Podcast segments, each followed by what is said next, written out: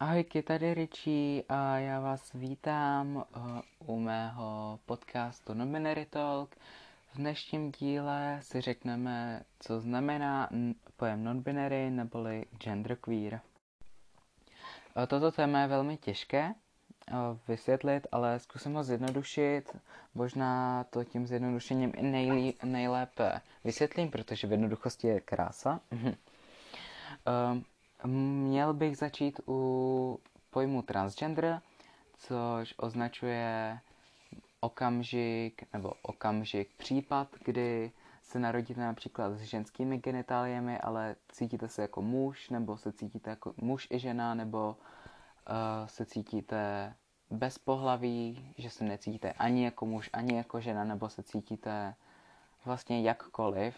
Můžete i kolísat v tom, že někdy se uh, cítíte jako žena, někdy jako muž. A od toho se odvíjí binární transgender a nebinární transgender. Binární znamená, že jste se narodili s dámskými genitáliemi, ale vám se nelíbí, necítíte se s nimi komfortně a cítíte se, jako byste měli mít pánské genitálie, nebo i naopak. Že máte uh, pánské a chtěli byste mít, nebo chtěli. Vlastně se necítíte tak, že byste je měli mít a cítíte se, že byste měli mít eh, genitálie opačného pohlaví. Ale pak je tu i nebinární transgender, což moc lidí neví. Uh, určitě to vědí transgender osoby, například jako já. uh, což já jsem nebinární transgender, gender fluid, kdyby vás to ne, uh, zajímalo. A to znamená, Nebinární transgender znamená, že jste někde mezi těmi dvěma pohlavíma. Například se necítíte jako ani jedno pohlaví, cítíte se jako obě pohlaví, cítíte se uh, například kolísat mezi těma identitama gender fluid, jak jsem říkal. Nebo uh, zkrátka se ne, cítíte nějak mezi mužem a ženou. Necítíte se přímo jako muž nebo jako žena. Uh, Uh, máme i tady hodně druhů nebinární genderové identity, například překrývající se nebo nejistou identitou uh, nazýváme genderflux, uh, dva nebo více genderů uh, je bigender, trigender, polygender nebo například pangender. Když se cítíte, že nemáte pohlaví, tak uh, jste agender, non-gender, genderless nebo uh, gender free nebo například i neutrois. Neřík, nemyslím to tak, že jste všechno z těch genderových identit, jste ta, na kterou se cítíte, ale celkově zahrnují například to bez genderu, zahrnují tyto genderové identity, takže vlastně to vy si musíte uvědomit, jak se vy cítíte, to vám nikdo jiný neřekne. Je to celé vlastně pouze o zjišťování informací, jako byste dělali úkol na dějepis, tak si zjišťujete, kdy byla například krymská válka, kdo v ní vyhrál, kdo bojoval. To o tom je vlastně i pojem i vlastně nebinární transgender. Je to o zjišťování informací, zjišťování informací například z webu nebo od ostatních nebinárních transgenderů, a zjišťování vlastně sami sebe. Uh, pak je tu i ta kolísová identita, tedy uh, gender fluid. Uh, určitě se k tomuhle tématu i vlastně ne i, ale ano, hodí říct o genderově neutrálním jazyku, což jsou vlastně jako by v překladu do čtiny zájmena, které má každý, vlastně mají to i binární transgender, mají to i lidi, kteří cítí jako muž nebo žena, nebo vlastně každý člověk na světě má svoje zájmeno. Hodně lidí, nebo většina, má on, ona, nebo teda, pardon, on, jeho, nebo ona, její. Většinou se to píše anglicky, protože je to mezinárodní a rozumí tomu vlastně každý, protože je to celostátní jazyk. Hodně lidí ale nepoužívá pouze he a she, neboli on, ona, ale používá taky z, she, her, co, a, nebo hodně lidí, kteří si nejsi, nejsou jistí svojí identitou, nebo se uh, cítí například jako bigender, tak se oslovují i jako they, them, neboli oni jejich, protože se cítí jako ví, více genderů najednou.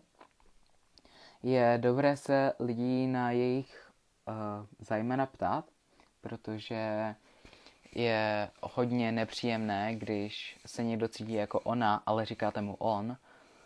Vlastně uh, pro vás, genderqueer lidi, neboli nebinární, tak bych chtěl říct, že to není urážka od ostatních, je to pouze zájem. Uh, to oni jsou ohleduplní a nechtějí vás právě urazit, takže byste se neměli vy urážet nebo být smutný z toho, že se vás na to vůbec zeptali, ale měli byste jim ochotně odpovědět, aby jste se všichni cítili komfortně.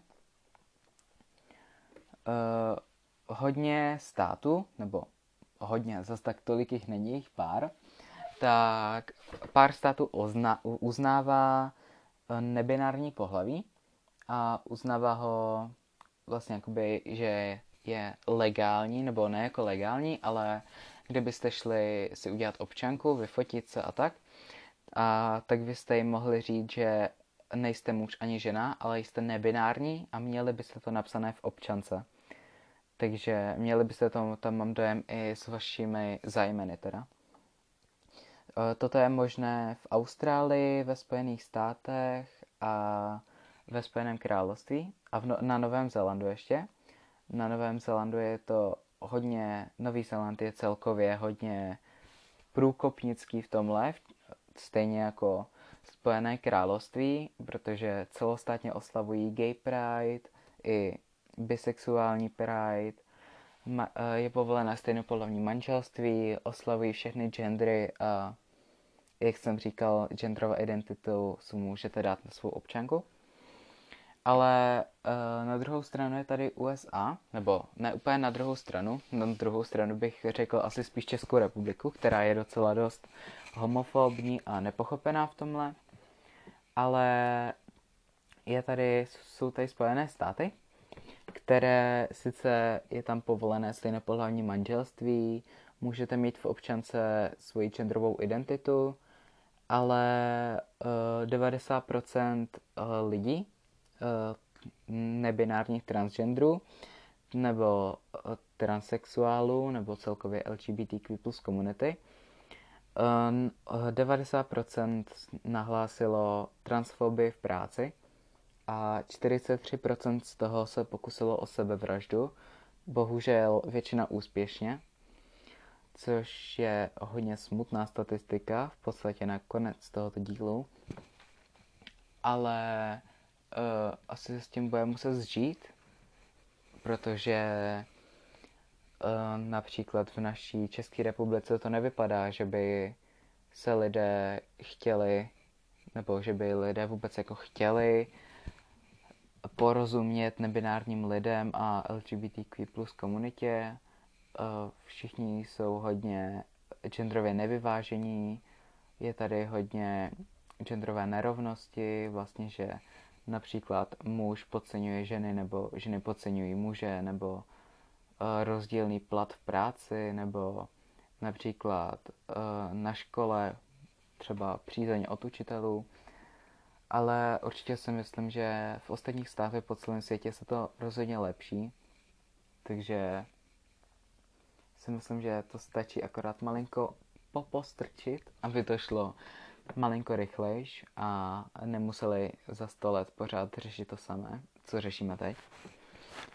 No, já bych vám chtěl poděkovat, že jste si poslechli moji první epizodu Non-Binary Talku a uvidíme se příště. Pa, pa.